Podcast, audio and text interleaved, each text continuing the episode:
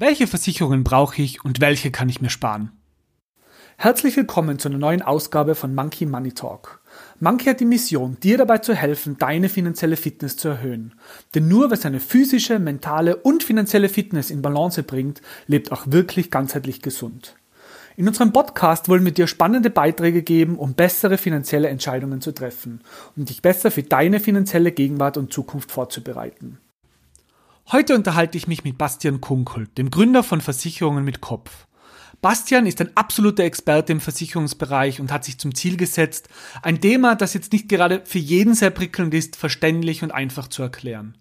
Bastians YouTube-Kanal hat über 24.000 Abonnenten. Sein Podcast wurde bereits über eine Million Mal heruntergeladen und auf Instagram ist er mit über 14.000 Followern der größte Instagram-Account eines Versicherungsmaklers in Deutschland. Mit Bastian wollen wir uns heute über das wichtige Thema unterhalten, welche Versicherungen man unbedingt haben sollte, welche man sich eventuell sparen kann und auf was bei der Auswahl besonders zu achten ist.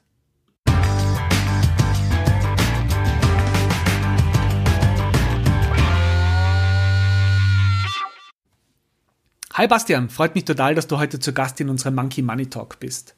Bastian, du hast ja in den sozialen Medien eine unglaubliche Community hinter dem Thema Versicherungen aufgebaut. Ein Thema, das zwar sehr wichtig ist, das aber jetzt nicht gerade für jeden vielleicht super sexy und attraktiv erscheint. Ähm, du hast dir zum Ziel gesetzt, das Thema Versicherungen einfach und verständlich zu erklären.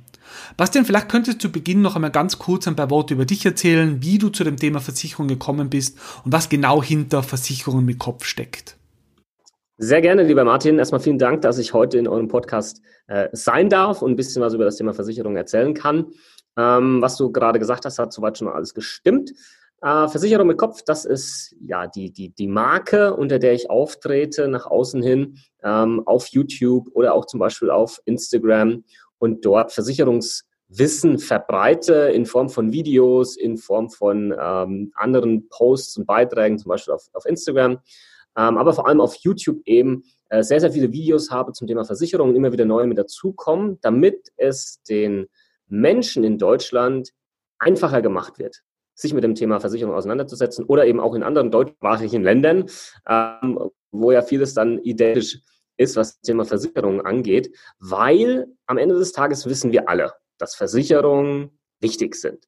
Nur hat halt nur eine Minderheit so wirklich Bock drauf, sich damit auseinanderzusetzen. Und ich versuche einfach diese Hürden äh, zu ja, minimieren oder vielleicht ganz wegzubrechen, die die Menschen daran hindern, sich mit dem Thema Versicherung auseinanderzusetzen.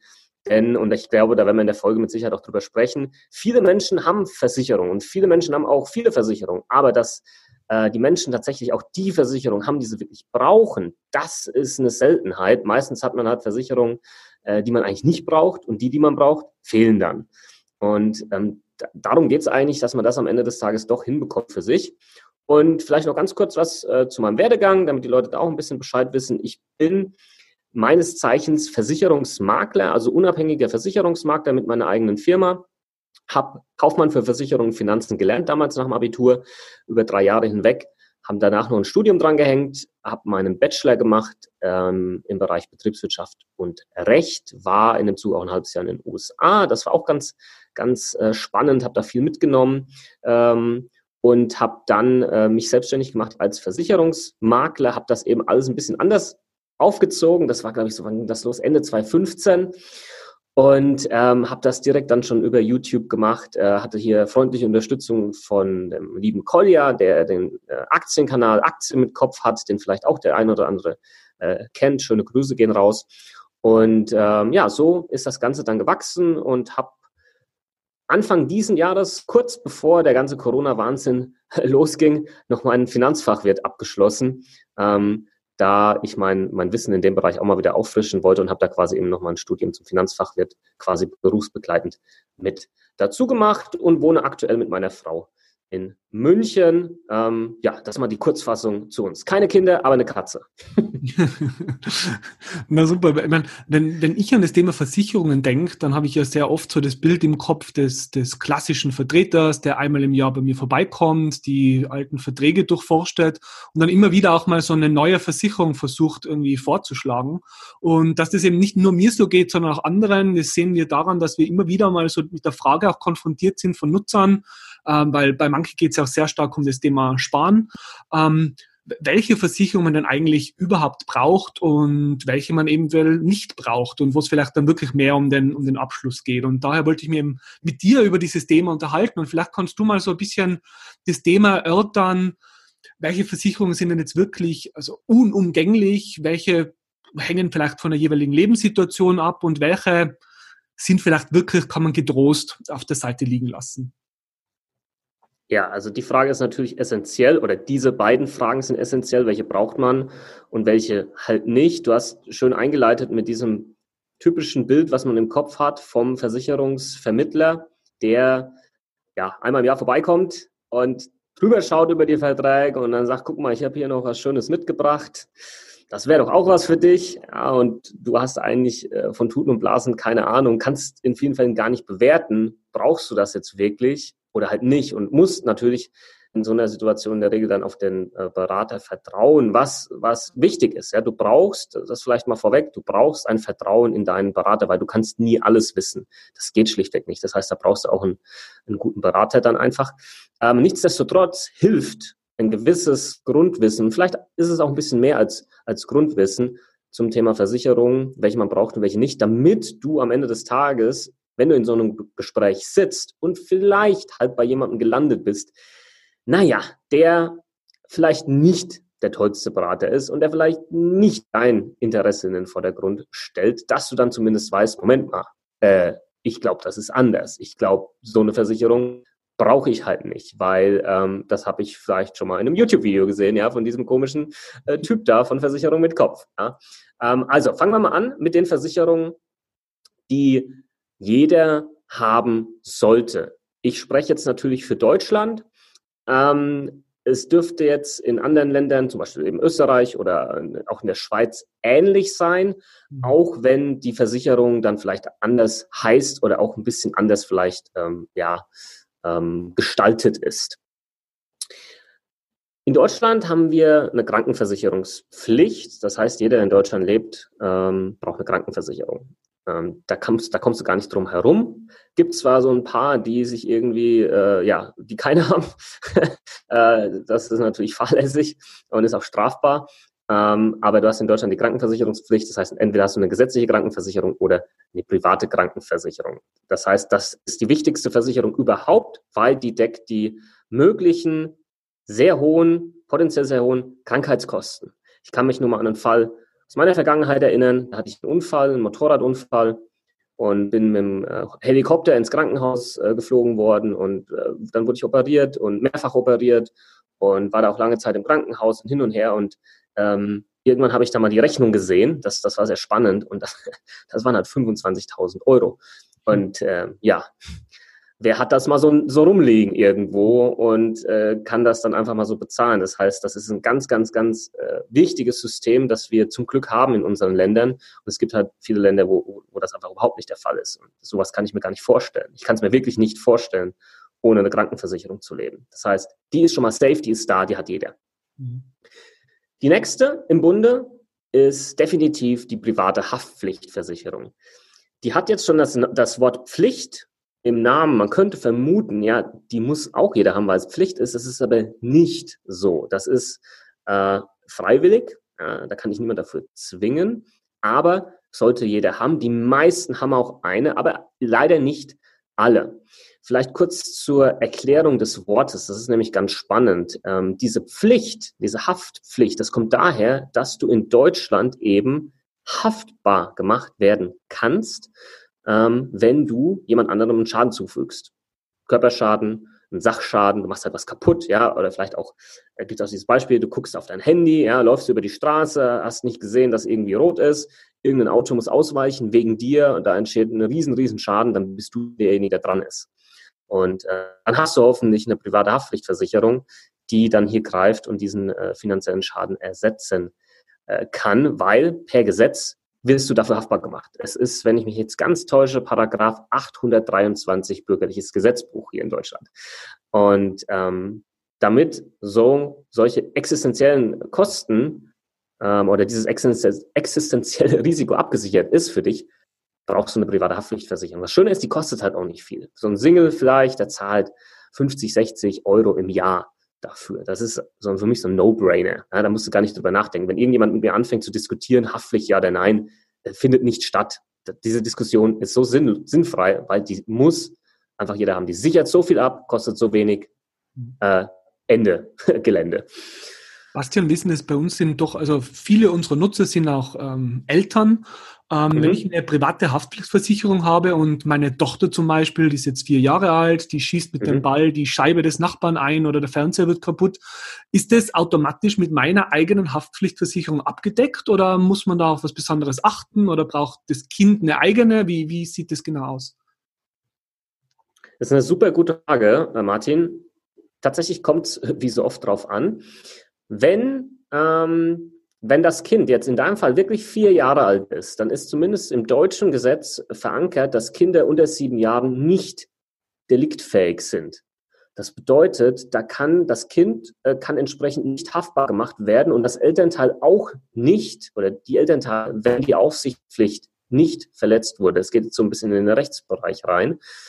Ähm, das bedeutet, wenn du eine ganz normale Haftpflicht hast äh, und dein Kind würde jetzt diesen, diesen Schaden verursachen und du hast deine Aufsichtspflicht tatsächlich nachweisbar nicht verletzt, dann würde nicht nur in der Theorie, sondern auch in der Praxis der Geschädigte auf diesem Schaden sitzen bleiben. Und es wäre rechtlich gesehen alles in Ordnung, mhm. weil eben die Kinder nicht deliktfähig sind. Deswegen äh, möchtest du eigentlich eine Haftpflichtversicherung haben. Ich entschuldige mich gerade für, den, für die Hintergrundgeräusche. Ich der Nachbar bohrte rum. Äh, das war natürlich ähm, klar, wenn wir einen Podcast aufnehmen. Ich weiß nicht, aber ich hoffe, man kann es nicht, nicht stark hören.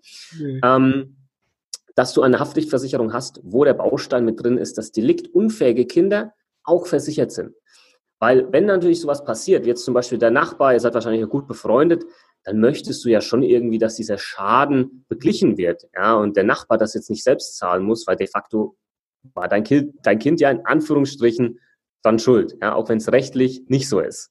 Und dann würde deine private Haftpflichtversicherung auch so einen Schaden ersetzen, wenn deliktunfähige Kinder hiermit versichert sind. Deswegen eine sehr, sehr gute Frage, ähm, was das angeht. Okay. Und sind da die Zusatzkosten dann hoch, wenn man jetzt das, das, das Kind sozusagen mit dazu nimmt? Nein, nein, nein, auf keinen Fall. Also das ist einfach ein Familientarif. Äh, und das dann, wenn du einen Familientarif hast, der richtig, richtig gut ist, dann sind das vielleicht 100 Euro im Jahr, ja, 110 Euro, so die, so die, die Range ungefähr, da bewegt wir uns. Also das ist, das ist wirklich nicht viel. Ja, ja. Okay, ja, wenn wir dann weitergehen, ähm, die nächste, die, die dann äh, kommt, und das ist übrigens nicht, das ist jetzt nicht meine Hitliste äh, von Versicherungen, sondern das ist, äh, kommt von mehreren Stellen und wird von mehreren anderen Stellen bestätigt, unter anderem auch vom Verbraucherschutz, ist die Berufsunfähigkeitsversicherung.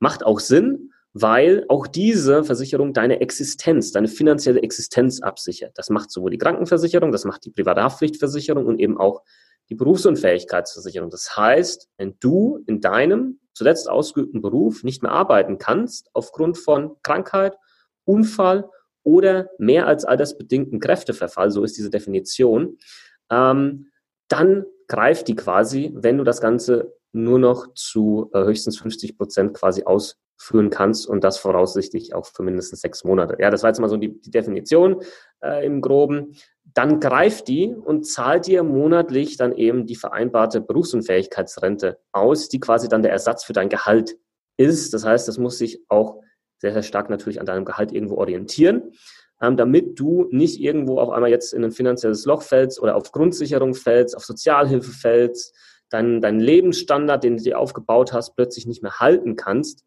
und deswegen ist diese Versicherung ähm, so unglaublich wichtig.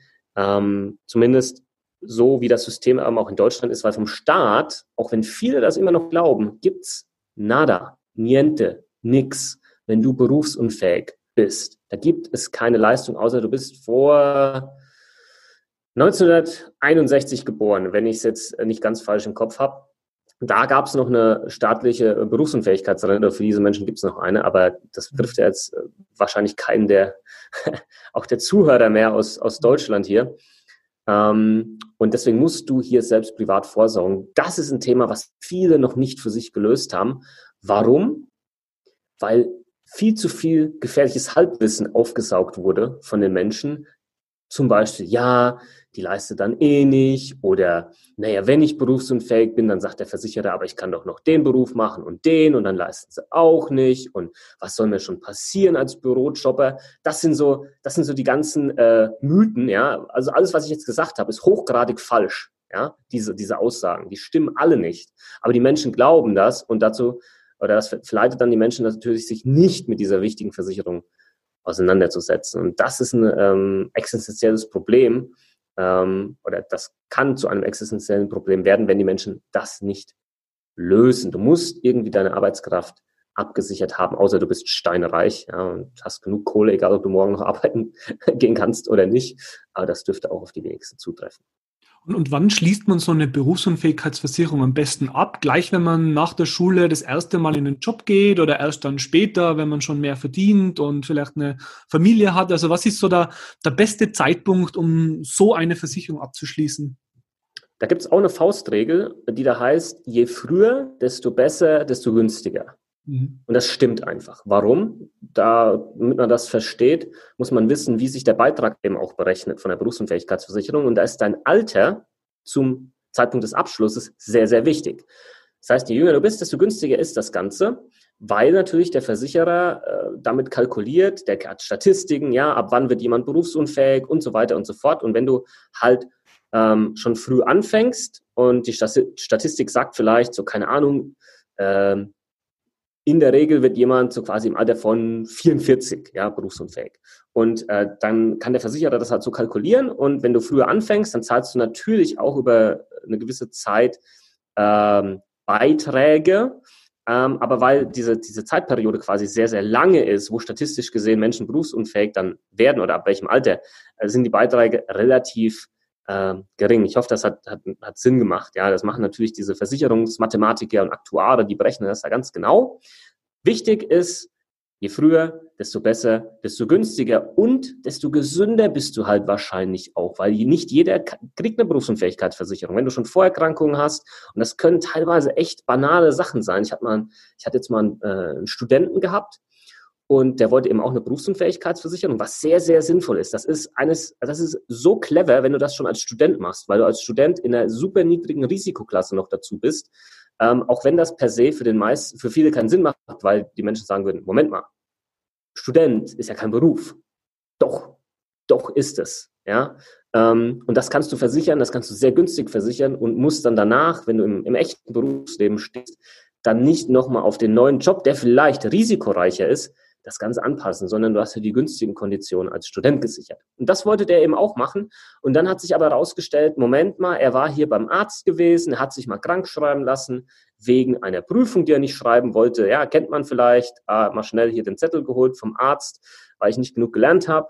Und dann stand da halt drin, ja, wegen Leistungsdruck, psychische äh, Belastung und sonst was. Und das ist halt eine rote Karte, äh, im Bereich Berufsunfähigkeitsversicherung, oder kann eine sein, ist in vielen Fällen eine, wo du dann wegen so einer Mini-Lappalie ähm, dann vielleicht schon keine Berufsunfähigkeitsversicherung mehr bekommst. Und vielleicht hast du das ein paar Mal gemacht und dann ist, ist der Ofen hier aus. Mhm. Ja?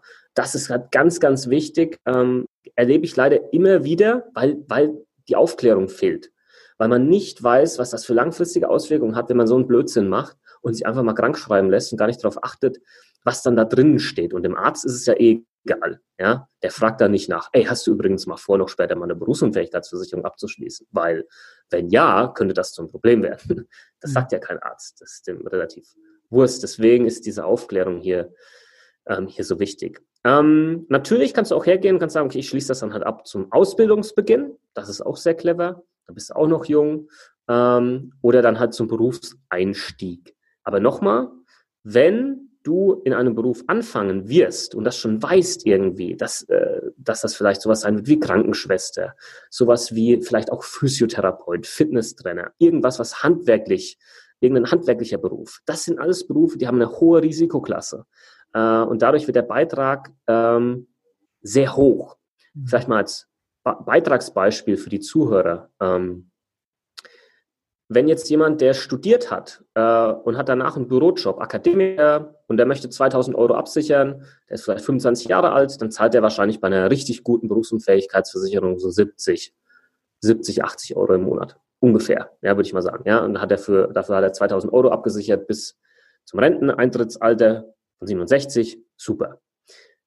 Wenn eine Krankenschwester als Krankenschwester eine Berufsunfähigkeitsversicherung abschließen möchte und die möchte nur 1000 Euro absichern, wird die schon mit gleichem Alter, wird die schon irgendwo bei wahrscheinlich äh, 90 äh, Euro liegen, 100 Euro liegen teilweise, äh, obwohl sie nur die Hälfte davon abgesichert hat. Ja, und das sieht man halt, wie unterschiedlich das ist, je nachdem, was für einen Beruf du ausübst. Und wenn du halt noch im Studium zum Beispiel bist oder auch in der Schule noch bist, du kannst das auch schon als Schüler abschließen, ähm, dann hast du hier einen äh, viel, viel günstigeren Beitrag. Und das macht natürlich über das Jahr oder nicht nur über das Jahr, über die Jahrzehnte wahrscheinlich sogar mehrere tausend Euro aus. Und das ist hier ein Thema, wo man definitiv sparen kann, was ja für deine Community ähm, wichtig ist oder für eure Community. Ähm, da kann man langfristig einiges an Geld sparen, wenn man es clever macht. Mhm. Ich habe jetzt mal im, im Büro habe ein Gespräch verfolgt, das ist eben auch um die Berufsunfähigkeitsversicherung gegangen und da war so die Meinung im Raum, ähm, ich habe einen Bürojob, ähm, das größte Risiko, das ich habe, ist sozusagen ein Burnout zu bekommen und sowas wird sowieso nicht abgedeckt von einer Berufsunfähigkeitsversicherung. Ist das falsch oder? Das äh, Fälscher kann man, Fälscher geht's gar nicht. Ja. also das ist, war eine Steilvorlage kenne ich natürlich, ja, ähm, diese, diese Sprüche und sowas nimmt man auch dankend an, wenn man, wenn man so jemanden fragt, hey, das, man fragt dann unter Bürokollegen, das, das passiert jeden Tag, keine Ahnung, hunderte Male in Deutschland, tausende Male oder auch in Österreich. Hey, hast du eine Berufsunfähigkeitsversicherung? So, äh, nee, wieso? Ja, ich bin am überlegen, aber hey, wir haben doch einen, wir haben einen Bürojob, was soll uns schon passieren? Ja, stimmt, hast recht, ja. Uns kann ja gar nichts passieren, ja, außer vielleicht mal übers WLAN-Kabel fallen, ja. ähm, und dann ist die Thematik schon wieder abgehakt, ja. Oder man kommt vielleicht doch mal drauf, ja, aber was ist denn mit psychischen Problemen, so Burnout? Und dann sagt irgendein äh, möchte gern schlauer, ja, aber das ist ja eh nicht versicherbar. Und dann, ja, stimmt, hast recht, ja. Und dann wird das Thema schon abgehakt, obwohl man sich niemals wirklich informiert hat und diese Aussagen, jeder einzelne absoluter, kompletter Schwachsinn äh, ist. Ähm, wenn man sich das mal genau anschaut, da gibt es ja schöne Statistiken, kann man alles nachlesen. Ähm, aus welchen Gründen wird heute jemand berufsunfähig. Und dann teilt sich das wie folgt auf. Äh, Ursache Nummer eins sind mittlerweile psychische Erkrankungen, Nervenkrankheiten ähm, zusammengenommen. Das heißt, klar, da fährt auch Burnout mit rein, Depression in unserer westlichen Welt, ein immer äh, stärker zunehmendes Thema. Mhm. Äh, merkt man vor allem jetzt auch in der, in der äh, Corona-Zeit, ja, wo viele zu Hause in Anführungsstrichen eingesperrt sind und sonstiges. Also da wird es auch noch einiges an Nachwehen geben, bin ich 100 Prozent davon überzeugt. Ähm, und dann kommt schon eigentlich als nächstes die, die ganzen Zivilisationskrankheiten. Die haben weniger auf dem Schirm und da ist es, also der Zivilisationskrankheit, wie zum Beispiel Krebs, der ist es relativ egal, ob du im Büro arbeitest, auf dem Bau arbeitest oder sonst wo. Ja? Davon ist niemand geschützt. Mhm. Und das musst du auf dem Schirm haben. Und ich kenne es aus eigener Erfahrung innerhalb der Familie. Wenn das mal so eintritt, ähm, dann bist du berufsunfähig. Und in dem Fall hat dann auch die Berufsunfähigkeitsversicherung geleistet, ohne mit den Augen zu, zu zucken zu, oder sonst was. Ja, Das ist nämlich auch ein Ammenmärchen, dass der BU-Versicherer ja da nie zahlen würde oder sonstiges. Gibt es eine neue Studie, ist glaube ich aus dem letzten Jahr, ähm, dass 80 Prozent der Versicherer, also die hier auch getestet wurden, die relevanten Versicherer, ähm, geleistet haben, ohne zu meckern. Ja, also dieses, dieses Märchen, ja, die leisten dann eh nicht und die, die, die streiten dann mit dir irgendwie 15 Jahre lang, ob geleistet wird oder nicht, das, das stimmt halt äh, einfach nicht. Und wenn, dann sind es Einzelfälle und dann liegt es in vielen Fällen tatsächlich am Kunden, warum nicht geleistet wird, weil der Kunde, das ist vielleicht noch ganz wichtig, bei der Antragsstellung einfach Fehler gemacht hat oder hat geflunkert, hat zum Beispiel bei den Gesundheitsangaben keine richtigen Angaben gemacht, ist eigentlich kränker, äh, als dass es auf dem Papier wiedergegeben hat. Und ähm, deswegen muss man so eine Versicherung immer mit einem Fachmann zusammen machen, äh, um zu gucken, dass hier alles passt. Weil das kann irgendwann mal wie ein Bumerang zurückkommen, weil du es einfach nicht weißt. Du weißt es einfach nicht. Und vielleicht nochmal als, als allgemeiner Hinweis, wenn du bei einem Berater sitzt, zum Thema Berufsunfähigkeitsversicherung oder auch private Krankenversicherung oder Risikolebensversicherung, wo Gesundheitsfragen gestellt werden und der Berater sagt dir, ja, ja, ja, ist alles in Ordnung, macht er überall mal ein Kreuz bei Nein, dann steh auf, tritt dem in den Arsch und schmeiß ihn aus deinem Haus, ja, oder beend die Online-Beratung oder sonst was. Weil das geht halt einfach überhaupt nicht. Diese Gesundheitsfragen sind, sind die Achillesferse eines Vertrages. Und die müssen wahrheitsgemäß beantwortet werden. Und manchmal ist es ein bisschen ein Aufwand, weil du halt nicht weißt, ob du jetzt halt keine Ahnung, 2016 beim Arzt warst oder halt nicht. Und dann muss man halt in seine Krankenakte reingucken oder muss die Unterlagen anfordern von der Krankenkasse. Und dann dauert das und das ist aufwendig und es ist nervig und hat niemand Bock drauf. Aber nur so kriegst du es hin, dass du hier dann eine gescheite Versicherung hast, die nicht irgendwann mal, ja, wie ein Bumerang zu dir zurückfliegt und der Versicherer leistungsfrei ist, weil da irgendwelche Sachen schiefgelaufen sind. Sorry für den, für den langen Monolog jetzt hier, aber das, das, ist, das ist halt etwas, wo ich so oft mitbekomme.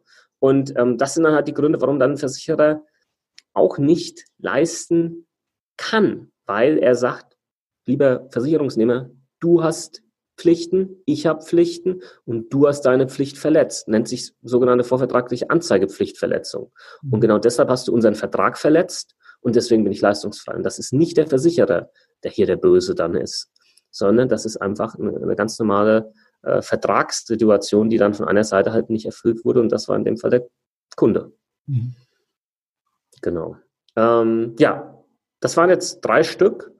Krankenversicherung, private Haftpflichtversicherung, Berufsunfähigkeitsversicherung. Und ich würde jetzt gerne noch mit anfügen, wenn man dann zum Beispiel ähm, Papa ist oder Mama ist, dass hier auch noch eine Risikolebensversicherung mit dazugenommen wird für beide Elternteile. Ganz wichtig, hier wird auch immer nur in vielen Fällen hergegangen und man sichert nur denjenigen ab, der das Einkommen äh, verdient. Dabei wird man immer vergessen, was ist denn, wenn die Person, die zu Hause bleibt, wegfällt, dann ist das auch ein, ein finanzielles Risiko, weil irgendjemand muss ja dann das Kind betreuen und ja, der Papa zum Beispiel, wenn der derjenige ist, der arbeitet, bleibt er nicht plötzlich zu Hause. Ja, und vielleicht gibt es eben keine Großeltern oder sonstige Menschen, die helfen können. Deswegen müssen eigentlich auch immer beide aber Elternteile abgesichert sein. Das ist eine einfache Risikolebensversicherung. Es hat nichts mit einer Kapitallebensversicherung zu tun, sondern die leistet einfach bei Todesfall, die hat vielleicht eine Laufzeit von 25 Jahren, sage ich jetzt mal, wenn das Kind geboren wurde, damit ähm, die Zeit abgesichert ist, bis das Kind aus dem Gröbsten draußen ist, damit hier kein, kein finanzieller Schaden entsteht, wenn, wenn hier sowas äh, passieren würde, äh, dass ein Elternteil zum Beispiel ähm, sterben würde. Das würde ich hier noch mit anfügen, ähm, als die wirklich, wirklich wichtigen Versicherungen. Manch einer fügt jetzt noch eine private Unfallversicherung mit dazu. Das kann situationsbedingt sinnvoll sein, ja, definitiv. Ähm, aber das wären jetzt mal so die Versicherungen, ich sage, die brauchst du, um deine Existenz heute abzusichern. Und dann bist du schon mal in meinen Augen sehr gut aufgestellt, wenn du das alles richtig gemacht hast. Mhm. Vielleicht zur Unfallversicherung oft mal, also Unfallversicherung versus Berufsunfähigkeitsversicherung. Ähm, was ist denn so der, der große Unterschied zwischen den beiden, die ja doch auch immer wieder mal in einen Topf geworfen werden?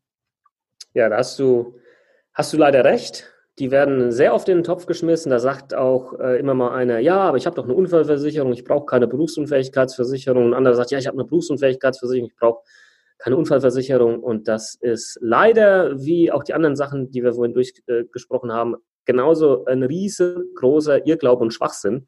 Das sind zwei komplett verschiedene Versicherungen, die komplett unterschiedliche Risiken absichern und auch andere Leistungen haben. Ich versuche es jetzt wirklich mal ganz vereinfacht ähm, darzustellen. Eine Berufsunfähigkeitsversicherung ist dafür da, dass wenn hier was passiert, du weiterhin monatlich ein Einkommen X hast. Das so lange gezahlt wird, bis du vielleicht nicht mehr berufsunfähig bist. Das heißt, monatlich muss weiter Kohle zur Verfügung stehen.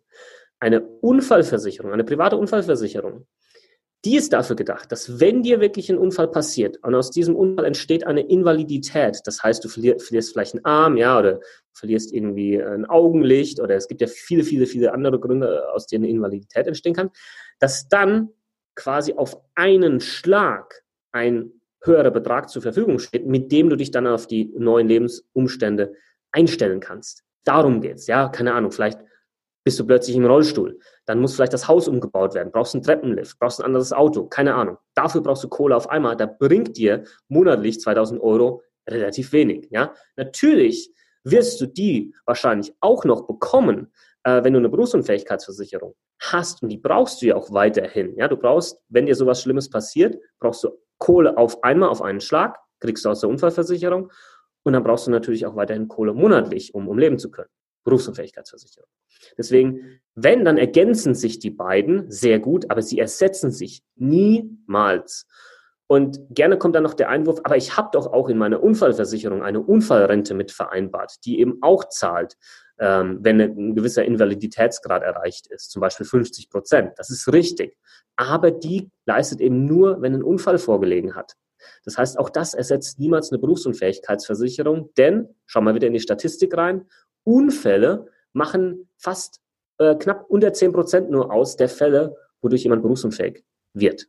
Ja, das heißt, statistisch gesehen ist das ähm, ein kleines Risiko, was wiederum im Umkehrschluss bedeutet, dass dann wirklich so eine Unfallrente dann ähm, ja, zum Zuge kommt und gleichzeitig eben auch ähm, man sagen kann, ja, man hätte gar keine Berufsunfähigkeitsversicherung gebraucht. Das ist sehr, sehr äh, gering. Also ich zum Beispiel, ich selbst, ich habe eben auch natürlich beides, weil mir beides Sachen wichtig sind. Ich bin oft unterwegs, ähm, ich, ich mache viel, ich mache Sport es ist ein Unfallrisiko immer irgendwo vorhanden. Mir ist auch bewusst, dass die meisten Unfälle eben nicht auf der Arbeit passieren, sondern eben in Freizeit, in der Freizeit oder zu Hause. Und da greift die gesetzliche Unfallversicherung halt nicht in Deutschland, sondern ähm, wenn dann nur eine private Unfallversicherung. Mhm. Jetzt, jetzt hast du ja mal mehrere Versicherungen aufgezählt, die wirklich wichtig sind. Auf der anderen Seite gibt es dann noch eine ganze lange Wurst an Versicherungen von Handyversicherung, Reisegepäckversicherung, Glasbruchversicherung. Was sind denn so, gibt es Versicherungen, von denen du sagst, die kann man wirklich getrost auf der Seite liegen lassen, auch wenn die einem einer vielleicht empfiehlt? Ja, also da hast du natürlich schon drei der Klassiker aufgezählt was würde ich jetzt noch hinzufügen? Sowas wie zum Beispiel Fahrerinsassen, Unfallversicherung. ähm, das, das, das ist schon so ein langes Wort, dass man schon denken muss, okay, ja, sowas braucht man in der Regel auch nicht. Ähm, die von dir genannte Reisegepäckversicherung, die Handyversicherung, die Glasbruchversicherung, ja, in der Regel auch nicht, kann manchmal Sinn machen, je nachdem, wie viel Glas es tatsächlich dann in der Wohnung gibt und was da auch tatsächlich versichert ist. Ähm, man, ähm, man kann, denke ich, hergehen und kann auch hier folgende, äh, folgenden Grundsatz oder Faustregel hernehmen, die ich zum Beispiel immer gerne anführe, wenn die Frage kommt. Versicherungen sind ein individuelles Thema in, in sehr, sehr, sehr vielen Fällen. Und jetzt kann es zum Beispiel sein, dass, hm, keine Ahnung, der Tom, ja, der hat sich jetzt fünf Jahre lang das Geld gespart, um sich jetzt das neue iPhone zu holen. Das ist für ihn super wertvoll. Und jetzt sagt der Tom, das hat so lange gedauert, das hat so, war so viel Aufwand, dieses Geld zu sparen für das Handy. Wenn, wenn jetzt irgendwas mit dem Handy passieren würde, das wäre für mich ein Riesenverlust. Deswegen schließe ich jetzt halt noch die Handyversicherung ab für 10 Euro im Monat.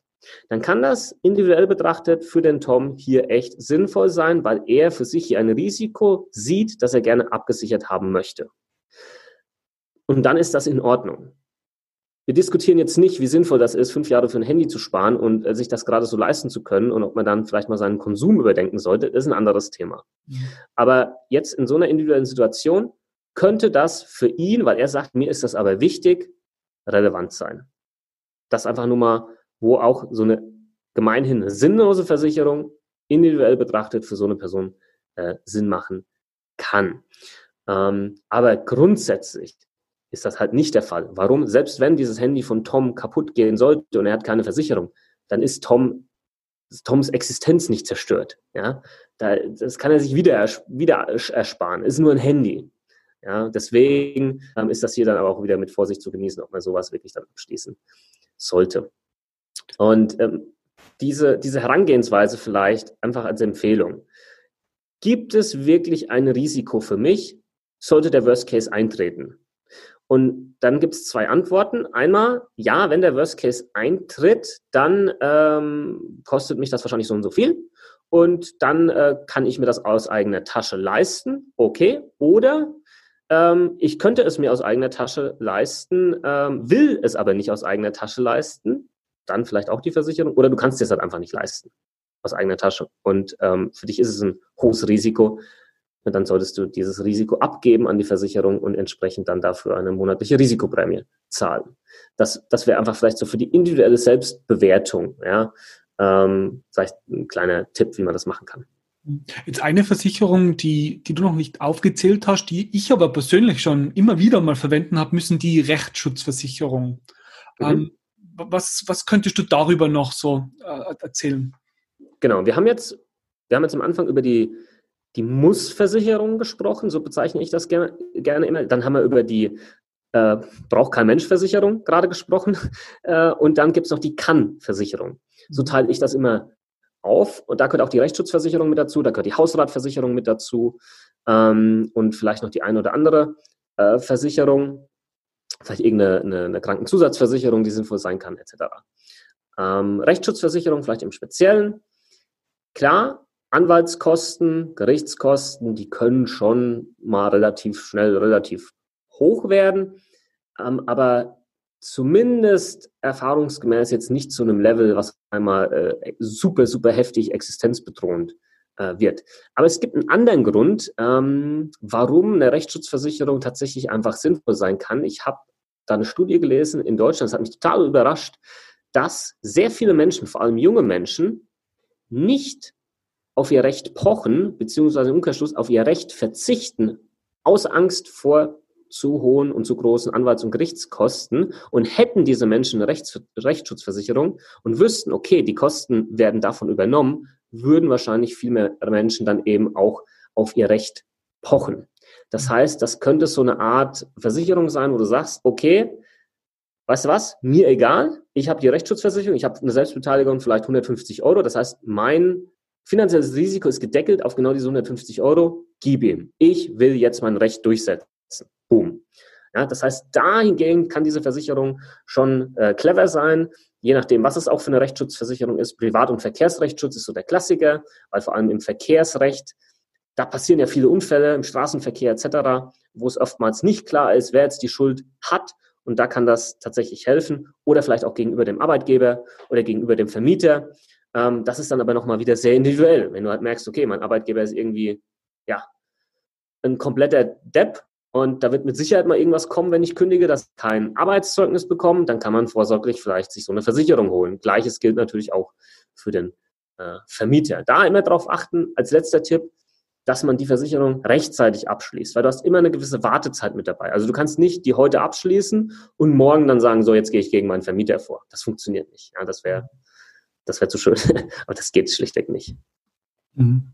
Jetzt haben wir schon mal ganz kurz über die Rolle des Versicherungsmaklers gesprochen. Auf der anderen Seite gibt es ja immer mehr Internetplattformen, Apps, über die man Versicherungen, und so ist es Werbeversprechen, ähm, sehr günstig kaufen kann.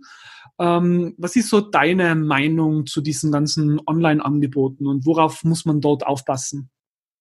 Also ich finde das grundsätzlich erstmal prima. Ich bin ja selbst auch 100% Online-Makler. Das heißt, bei uns finden alle Beratungen komplett online, digital, ortsunabhängig und überregional statt, schon seit mehreren Jahren. Ähm, ich finde das super. Das wird super angenommen, vor allem von den jungen Kunden.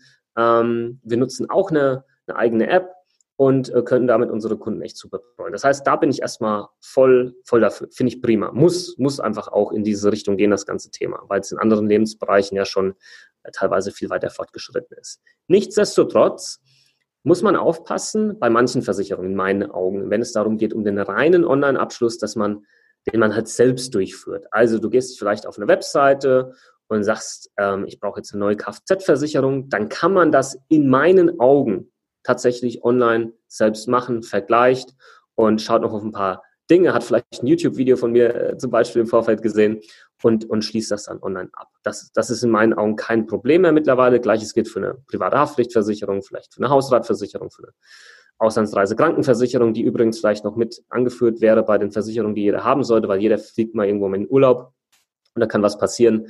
Ähm, die ist nicht verkehrt, kostet 10 Euro oder was im Jahr. Ähm, solche Versicherungen kann man dann im Internet tatsächlich abschließen. Aber wenn es jetzt um die komplexen Versicherungen geht, wie die vorhin angesprochene Beruf, äh, Be Berufsunfähigkeitsversicherung, die private Krankenversicherung, eine ja auch Risikolebensversicherung, ähm, Altersvorsorge. Hol dir dann Fachmann dazu. Das sage ich jetzt nicht, weil ich so ein Fachmann bin, sondern du als Kunde, als äh, Versicherungsnehmer, als potenzieller zukünftiger Versicherungsnehmer einfach viel zu viele Fallstricke hier hast, von denen du gar nicht weißt, dass es ein Fallstrick ist. Das heißt, äh, ich benutze da gerne immer einen Satz, der auch für mich immer persönlich sehr wichtig ist. Du weißt nicht, was du nicht weißt. Das heißt, du kannst, es kann hergehen, es kann sein, dass du eine Berufsunfähigkeitsversicherung irgendwo einfach online abschließt und denkst so, geil, fett, alles richtig gemacht, läuft bei mir. Und dabei hast du 20 Fehler gemacht. Du weißt es halt bloß nicht, ja, dass du diese Fehler gemacht hast. Und das ist hier die Gefahr. Ähm, und du sparst übrigens auch kein Geld, vielleicht das auch mal in, in der Richtung, ja. Bei uns in Deutschland gibt es zum Beispiel das, das große Portal Check24 die sind auch Versicherungsmakler. Steht im Impressum drin. Das heißt, ob du jetzt dahin gehst oder das bei dem Versicherungsmakler deines Vertrauens machst, das ist total egal. Ja, das ist äh, auf den Cent genau der gleiche Preis. Und äh, beide bekommen dann auch ihre Vergütung, was vollkommen in Ordnung ist. Aber du läufst halt einfach Gefahr, wenn du das selbst machst, dass du halt Fehler machst, die sich vielleicht vermeiden lassen würden, wenn du mit jemandem drüber sprichst und hier auch nochmal eine persönliche Beziehung hast, eine persönliche Bindung hast, einen konkreten Ansprechpartner hast. Das ist dann halt doch nochmal was anderes. Und ähm, solche Versicherungen solltest du auf keinen Fall selbst machen. Ich habe da echt vor kurzem erst auch ein YouTube-Video hochgeladen, weil viele halt denken, die haben so diese Denke in Deutschland vor allem, ich setze alles daran, ja, dass der böse Versicherungsvermittler äh, keinen Cent an mir verdient. Aber tatsächlich, was passiert ist, natürlich verdient auch irgendjemand daran, nur machst du die ganze Arbeit, weil du es irgendwie online machst, machst viele Fehler und hast am Ende was abgeschlossen, was, was kompletter Blödsinn war oder halt einfach nicht, nicht passt. Also mach nicht diesen Denkfehler, hier auf eigene Faust was zu machen und du würdest irgendwie irgendwem ein Schnippchen schlagen. Das stimmt nicht. Was du machst, ist, du, du erstellst ein eigenes Minenfeld für dich selbst. Äh, durch das du dann vielleicht später irgendwann mal laufen musst. Und die Wahrscheinlichkeit, dass dann irgendwo eine Mine hochgeht, ist dann leider relativ hoch. Das wäre hier noch meine Empfehlung. Es kommt auf die Versicherung drauf an. Die nicht komplexen, gerne im Internet, finde ich super. Äh, aber die komplexen, hol dir jemanden mit dazu, weil da ist einfach die Wahrscheinlichkeit zu hoch, dass du Fehler machst. Hm. Wenn man bei Versicherungen sparen möchte, da habe ich jetzt mal was gelesen, da ist es um den Selbstbehalt dazugegangen. Ähm, mhm. was, was, kann man denn dazu noch äh, erzählen, um einen Tipp zu geben, vielleicht um bei der einen oder anderen Versicherungsprämie vielleicht etwas günstiger abzuschneiden? Genau, da gibt es auch natürlich ein paar Tipps. Ähm, fangen wir mal mit diesem Selbstbehalt an. Den hast du bei manchen Sachversicherungen, kannst du bei der Haftpflichtversicherung haben, bei der Rechtsschutzversicherung haben, auch bei der privaten Krankenversicherung.